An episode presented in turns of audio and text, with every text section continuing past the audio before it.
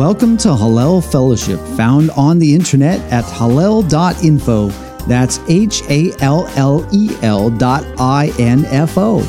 We hope you are encouraged by the following recorded Bible study to look deeper into every word that proceeds from the mouth of God and how they were lived out in the life of Yeshua HaMashiach, often called Jesus the Christ.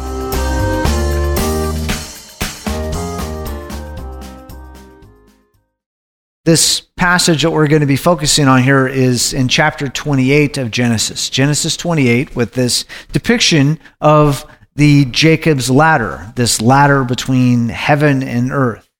Or, as you might say, it continues on this theme we've seen from the beginning of Genesis, especially in Genesis 2 and 3, where we were been talking about the two trees. Well, here again, where we have two trees two ways of connecting to the kingdom of God, but then you also see two conveyors for the kingdom of God. One of which, as we've seen as we pass through uh, the one of the earliest parts, uh, the second Torah section called Noah. So, one of the, the first things we see with the tree and just as a key reminder, because these are like building stones, uh, one on top of another, on top of another. So in chapters 2 and 3 of Genesis, we are introduced to these two trees. These two trees. Now, the tree of life, that is heaven's directed path. It says, You eat from any tree of the garden. But there is one tree that you do not eat from, the tree of knowledge of good and bad. That one you do not eat from. So when you look at something that we had t- touched on in a, a previous a previous uh, section talking about the two trees, the tree of life and the tree of the knowledge of good and bad. The tree of life comes from a time period where there is true and false. True and false. Does that ring a bell on something we just read earlier today? True and false. What where did we read about that? John chapter 1. We'll be getting back to that in just a minute. It's a very interesting discussion with Nathaniel about true and false. And that is the key with the tree of life. It is in a realm that is true and false, different from good and bad or good and evil. But true, things that are true and things that are false. Because it is in a realm where the there is death and there is life. So death and life, true, false. And also you see that the tree of life is built upon faith, your trust in the Holy One that says, Listen to me. I've given you every tree to eat from the garden. Just don't eat from that one. But the other tree, the tree of knowledge of good and bad, that's based upon desire. And we've looked at in previous times these three things, these three things that uh, Chava or Eve says it's good for food, delight to the eyes, desirable to make one wise. But what you see is that is false. That is false because where is the true source of um, the knowledge to make one wise? Where is true wisdom from? That's from the King of heaven and earth. So you see, the tree of life is pointing man where? To the kingdom, to the King of heaven and earth, to the Creator of heaven and earth. That's where the tree of life points you. Where does the tree of knowledge of good and bad point you? Where I think the way that you find wisdom is, where I think it is delightful to the eyes. My perception of it, it looks like it's great. But is it really? Where is it taking you? It's taking you toward yourself, to the things of the earth, to the things that are the temporary, the things that are the created part of the kingdom of heaven and earth. Remember, we were going back uh, over Romans chapter 1 here recently, and how you have that shift between the, the tree of life time period. Your focus is on who? The creator of heaven and earth. The tree of knowledge of good and bad, your focus is on what? What I want. And then your focus is on what? The things that the Lord has made, not the creator. And if your focus is on the things that are made, not the creator, you start to shift your priority. And it's a slide that happens over time. You start letting go of some things over time. Who do you start trusting? Do you put your trust in the creator of heaven and earth? Or you put the trust in the things that the creator for and earth has created? And thus, if you put your trust in the things, you start moving away from what is true to what is false. Those things that don't last, that don't persist, that don't go on. When you then move on to what we're talking about, we've got the two trees going on the tree of life and the tree of knowledge of good and bad. So you see the movement between life and death, between faith, between faith and desire, or what you could call the spirit and the flesh. Those two things. Now look at what we're looking at here today the two conveyors into the kingdom, the two ways of getting into the kingdom. Now, Jacob's ladder, as it's talked about here in Genesis 26, that he has a rock that's under his head. And that rock factors in quite heavily. And as you see moving down through the Torah, eventually you get down to Devarim or Deuteronomy, and it's like our rock is not like their rock. Our rock. It's a unique rock.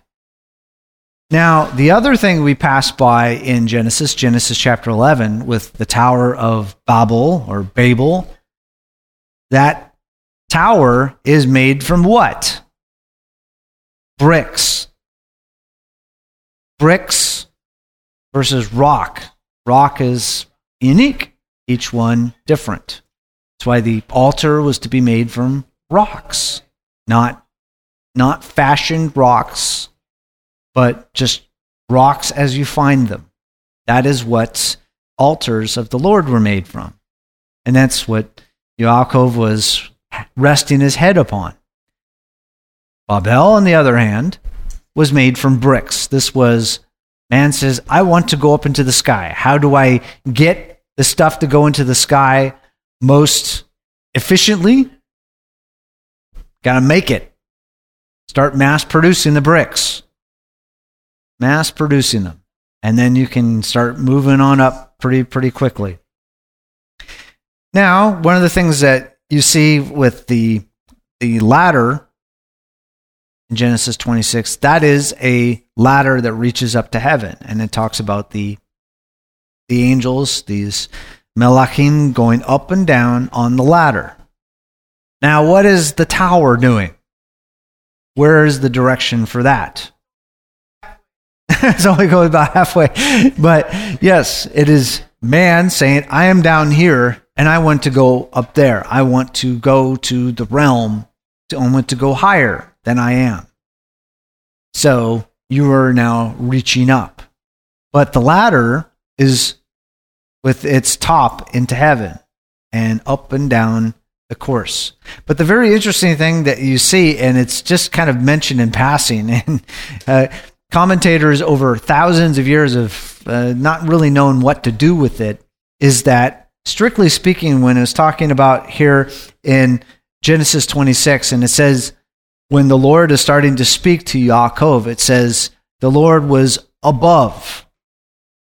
And it's using that Hebrew um, preposition, al. You know, like you have the airline El Al, and, and that El Al strictly means to and above. And So you could say, well, the Lord was above the ladder. But strictly speaking, you could also say the Lord was on the ladder, because that is on another way that you see all being used. So, strictly speaking, you could be saying that the Lord was on the ladder when he was talking to Yaakov, which makes it quite interesting what we just read over there in John. Because what does what does Yeshua say to Nathanael? You will see heaven open and you will see what? Yes. So the passage again. You will see the heavens opened and the angels of God ascending and descending on the Son of Man, there in verse 51 of John chapter 1. So you see the ladder, the Son of Man. So very interesting. You have this this picture both back there in Genesis 26 and here in John chapter 1 that you have the Son of Man, the Mashiach, is the ladder. And you see earlier on in John chapter 1 is the Son of Man, the Mashiach is what? The Word. The Word of God became flesh. So when you see earlier on that the word of the Lord did this, the word of the Lord came to this prophet, the word of the Lord.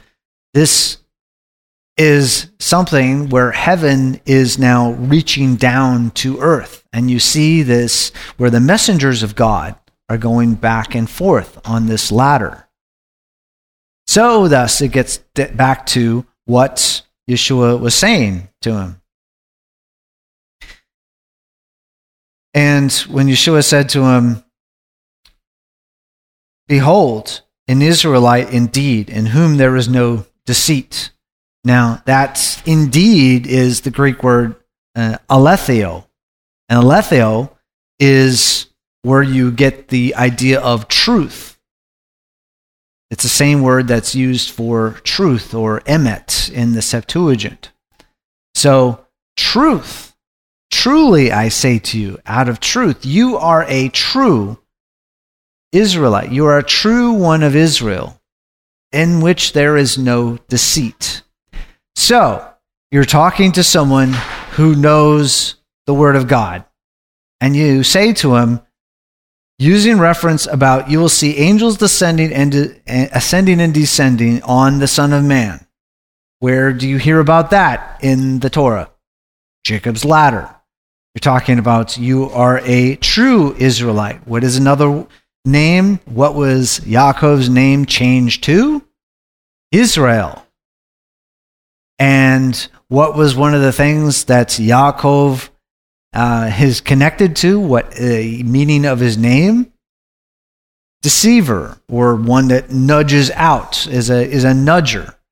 Uh, someone who protrudes out like your heel protrudes out from your foot which is why you've got them synonymous heel and Yaakov or Jacob together.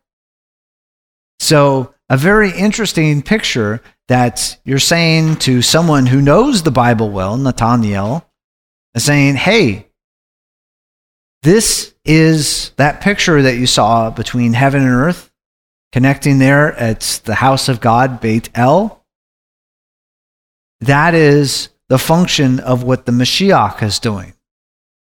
So, Nathaniel, just like with Yaakov, when he saw this connection between heaven and earth, and he took that connection, hey, surely God is in this place. Because when we started out there in chapter 28, it kept saying, um, in this particular version, the New American Standard, it talks about he, and he came to that place, the place.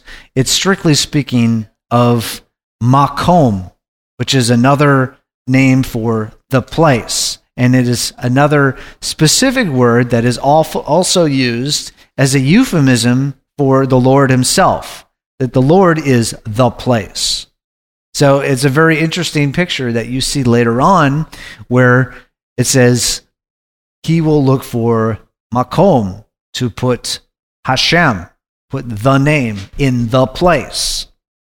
This is a very specific place where the Lord is putting the name. So, what is one of the things that we see from um, Psalm 118 about blessed is he who comes in the name of the Lord. Blessed is he. And that is one thing that the descendants of uh, Jerusalem, of Jerusalem, will have to acknowledge is that, hey, who is actually coming in the name of the Lord? Nathaniel, you are a true Israelite, not a deceiver. You are a true Israelite. You are one who is ruling, wrestling with God, as the name Israel means. One who struggles, one who rules with God. So, are you contending with God to try to shove the creator of her, heaven and earth out of the way because inconvenient, don't like it? Or are you one that is contending, appealing, crying out to the Lord because you want the Lord to be a part of you and then take that and be a part of this legacy, a part of the fear, the fear of Yaakov. That's a euphemism for what is the fear of, of uh, Yitzhak. The fear of Yitzhak is the creator of heaven and earth. So that picture that we have of Nathaniel and the, under the fig tree, one who's praying, seeking, really wanting to know, wanting to see this connection, wanting to have the connection with heaven and earth. Because isn't that why we pray? We pray so that we can have a connection. What is inside of us pours out, and that what the Lord has poured out upon us with the word then becomes a part of us and we understand and we grow closer to heaven as a result of this. So that is one of the, the great pictures that we have when we look forward at Nathaniel and he's under this, this fig tree, and that seems to be something that shows up in later literature as being a euphemism for or a figure of speech for studying the words of God, studying the Torah, is being under your fig tree. So you have this picture that he was praying, studying, reading the words of God. What does heaven really want to say to earth? Then he hears from Yeshua later and he says, Yeah, I saw you under that tree. You wanted to have the connection between heaven and earth, kind of like with Yaakov getting shown this connection. First, it's shown as a ladder, and he's Yaakov's kind of off to the side. Then, as we see at the end of this passage, he encounters these messengers of heaven again. And he's like, Oh, I'm coming up to a camp of God. So coming closer. And then as we're going to go into our next Torah reading, what then happens even further? As he's going back to Esau, we're going to see a wrestling with heaven and earth. So it's gone from a dreaming, kind of seeing this connection between heaven and earth, to now encountering the messengers of heaven now he's going to be wrestling with the messenger, the greatest messenger from heaven. So here we have this, this picture going forward is the legacy of heaven and earth are the ones who really want to know who God is and who want to really struggle to find out, to work through we're in the realm of the knowledge of good and bad. And we wrestle with that all the time knowledge of good and bad, discerning between the good and the bad all the time.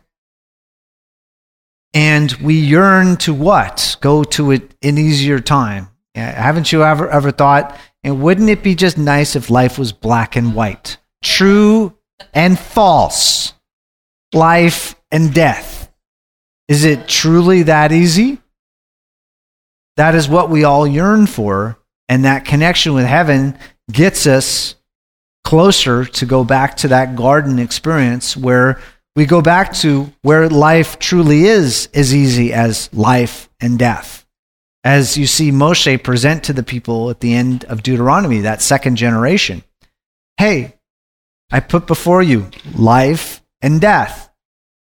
Now choose life. And you're thinking, well, the Torah, isn't that just a whole bunch of good and bad and a whole gray spectrum, kind of morphing back and forth between the the light side to the dark side, and it's kind of a sh- gradual gradient in between of getting slightly less white to more black in between.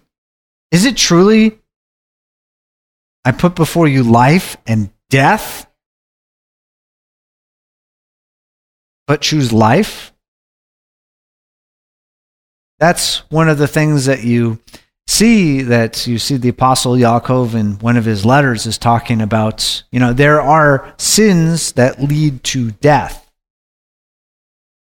But don't be a part of those that are veering off away from the kingdom of God toward death. We may think, ah, it's just kind of a spectrum. You know, you want to be is as you see some of the Eastern traditions will say, ah, you should just have a blend. Your light side, your black side, kind of blend them together so that you can become a whole and complete person. Kind of the, as it's come to be known as Rasputinism, where you just, you become a more effective Messiah because you have tasted the dark as well as the light. You know, that is one of the deceptions is like, you know, to be a truly effective Messiah, a true deliverer, you have to experience the depths of evil. But that's one of the things that we see in Hebrews, in Hebrews chapter 4. It's like we have a high priest that is not completely unaware of what we struggle with not completely unaware that we live in a world that is un, has been ruled by this idea of the tree of knowledge of good and bad, and we struggle with that all the time. Not completely unaware of it. But the Mashiach has come to show us that we can move toward and be back into a kingdom where it truly is life and death true and false. That is truly where we can get. And that's why Paul keeps riffing on in his letters when he talks about spirit versus the flesh. That's back to the tree of life again. You go to the tree of life, that's a spirit led life where you're trusting in God. You go away from the tree of life, you're going toward the tree of knowledge of good and bad, where life is just a, a soup of gray. So that is one of the, the, the, key lessons as we kind of are talking into the world today and saying, all right, truly is this whole thing that we're facing now truth versus falsehood, life versus death? Is that truly what we're faced with now? Now, in more modern times, things are getting to be, you could say, a little bit more defined. Things are getting to be a little bit more obvious. Now, the interesting thing is, is that you also see people will des- describe and you see the prophets talk about that there will come a time where people will invert the two. Right will be wrong, wrong will be right. Things will become inverted. People will get confused. They have no idea which way to go anymore. But as we have the lessons from heaven on this, as the things are truly life and truly versus death, they become even more stark.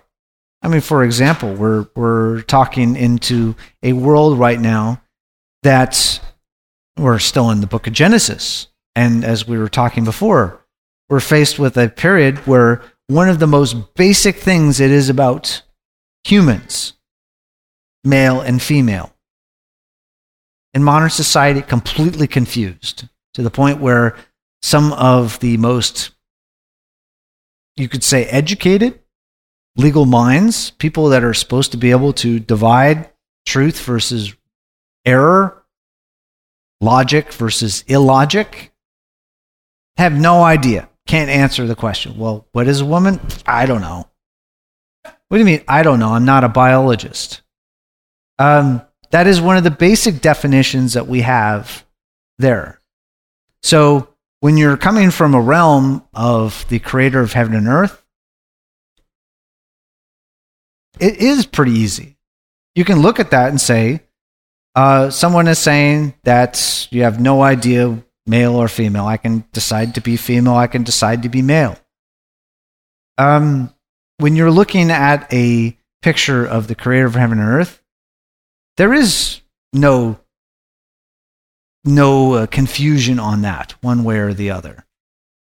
You have to be taught that there is confusion on that. If you were to look at that, step back from the situation and say, is that true? Is that false? You look at that and say, well, that is absolutely false to say that you cannot know or that one can switch to the other.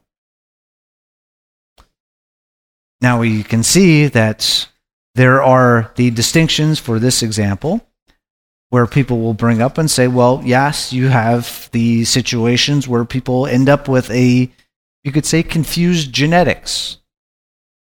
But number one, that is rare, extremely rare. And number two, even with those confused genetics, you still know what they are, whether you've got extra one or extra the other, or dual of them. You still can say, okay, that is that situation. It's not a mystery. Now, people will say, aha, because of that one little exception, then everything is a mystery. So, as we kind of look into the world today, we see people are confused by a sea of gray, confused with a gray spectrum between good and bad. Is it more bad? Is it more good? Until you see the Mashiach come out and say, Hey, you call me good. There is only one who is good. And when you take that back even further, and he says to Pilate, I, I am the truth. And Pilate is like, What is truth? I had the same problem at that time that we have today, where they had muddied it down, where to say, Well, there's no way to know what truth is. What is truth? What is truth? Well, you're saying, Thy word is truth. Oh, yeah, your, your, your truth. Your truth. Well, as, as it goes on, and as we've talked about in the beginning, the reason why Genesis is the foundation of it is you go back and it says at the absolute first part of it, in the beginning, God created the heavens and the earth. It's not, it's not the, the Titans duking it out and somehow one came on top of the other. It's not spontaneous generation. It's not this. It's not that. In the beginning, God created the heavens and the earth. What is the better way to actually see reality? I mean, you can come up with all kinds of different ways to murky it up further, but the fact, like we were saying last Shabbat, the fact that you can hear me the vibrations going through the air and understand them, that in itself is a testimony. So, what do we see in Genesis chapter 1? And God said, and God said, and God said. The word is one of the greatest testimonies of what is true and what is actually false in the world. So we're, we're living in a world that needs, desperately needs a lifeline. More people are starting to wake up and say, hey, this is getting crazy. Just turning everything into a sea of just, we can't know anything anymore. To just unmoor everybody, unmooring the children, where you say, ah, you can't trust what your parents say. Or we'll, we'll tell you what to believe. To unmoor them from the things that are true and just say, hey, life is but a sea of gray. So that is one of the greatest messages that we have today. Any last thoughts as we kind of close out things here today? That in the world today, people are looking for answers. But one of the things that we can we can tell them is that yes, it is as simple as life and death. And that heaven is not looking to smite us, but actually to choose life over death. And the things that are true, the things that are false, actually have the bigger implication to them. Because the true things live on, life. The false things will end, death. Uh, yes, Alex. I was going to say, I'm not a preachy person, but when I see young people as a tradesman, I'll talk to young kids at the hardware store, see them on the job. I'll tell them, look them at, I'll uh, look at them and say, don't be a doper or a drunk, because you won't remember this stuff. I've seen it. Yes. You won't be able to detail, and I can remember the price and the size. Thank God I gave the stuff up early on. But if you take it for a career and you're on Medicaid, it's you got scrambled eggs up there, yeah. and it's and that's gospel. And and you, you bring up a very interesting point, and uh, one of the, the warnings that people in, in modern times were were talking about the uh, the work there, Brave New World, that was um, a warning in the early part of the 1900s. And one of those warnings is, is that the way that you can enslave people is to drive them into the pursuit of, we call that the flesh, pursuit of the things of pleasure, of distractions, to the point where they either don't care or they can't tell the difference anymore. Because you are not left with the struggle of you know for example you're you're in a lot of emotional pain. Do you just dull out the pain or do you wrestle with that pain which direction am i going to take? Yeah and now that's one of the other great things that you see in the word is that especially like in proverbs when it says uh, it uses the the various illustrations of you know people that are uh, freezing to death at night. You know more people will keep you from freezing to death. And the illustration of ropes and cords that one strand is not as strong as multiple strands and a three stranded cord is not easily broken the idea that if you are together, that you yourself can be broken with your pain that you're dealing with. You can be broken. But you start adding other people together and intertwine them together like a rope intertwined together. You can become immensely strong. That whatever weight that is pulling on you, you can bear up underneath it. Yes. Amen. Uh, yes. Oh, oh uh, yes, Rose, go ahead and then. Uh, I was just thinking of a commercial years ago that advertised uh, a hotel, and uh, his last words were, uh, "We'll leave the light on." yes. And so I think for us, we'll just leave the light on, and Yes. you know, when they're in the dark, they're going to come to the light. Yes. So if our light, if our light is shining, you know, then they they're going to know where to come. So and, we'll that- just and, that- and that's one of the we'll great leave the light on. prophecies of Zechariah chapter 8 is, is that when you see in the day of the Lord approaches and things just unravel to a, a great degree, people look for answers. And they turn to, hey, they grab on to, it says they, you know, they grab on to the tzitzit of one Jew because we've heard that God's with you. We are looking for the answers. We know that there is just not this just soup of gray out there. There are the things that are eternal. And make fun of me, and my family does. You know, uh, it's like, okay, you go ahead. I'm still here though. yeah, I was just talking with a with a family member, just getting perplexed about the great unraveling of the things in the world, and I was just saying, well, it, if you are coming from a community of faith, our brothers and sisters have gone through all kinds of things over thousands of years good times, bad times, things unraveling, things coming apart, been subjugated, been under totalitarian regimes, whatnot. But they held on. They held on to the rock that does not move, no matter what is going on. Yes, hallelujah. So, thus, the, one of the great messages we have is our rock is not like their rocks that just rolling on. Yes, amen. Uh, yes, Anne. I, I thought I saw the word conveyor in your ladder. Conveyor, yes. And, uh, you know, conveyor belt or whatever is constantly going up or, you know, up and down and that kind of thing. And so when it said the angels of God going up and down, and I, I see Yeshua going up and down, gathering those that are lost and bringing them up.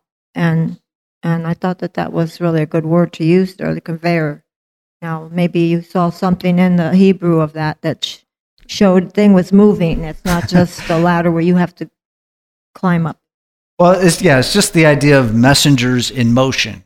Messengers in motion. Actually, when I was thinking about it, escalator is one thing, but one of the things I was actually thinking about is, you know, during wine grape harvest season, the conveyors that they use to move the grapes up when they dump the uh, the bins of grapes in there, and they you see the conveyor moving the clusters up into the uh, the crusher, and it's just you know they, all the clusters just one after the other after the other, just going on up there, being carried up. And you think about our our prayers, our concerns, the, the things that are upon our hearts, like a conveyor, just just moving right on up, and also coming back down with what the answers.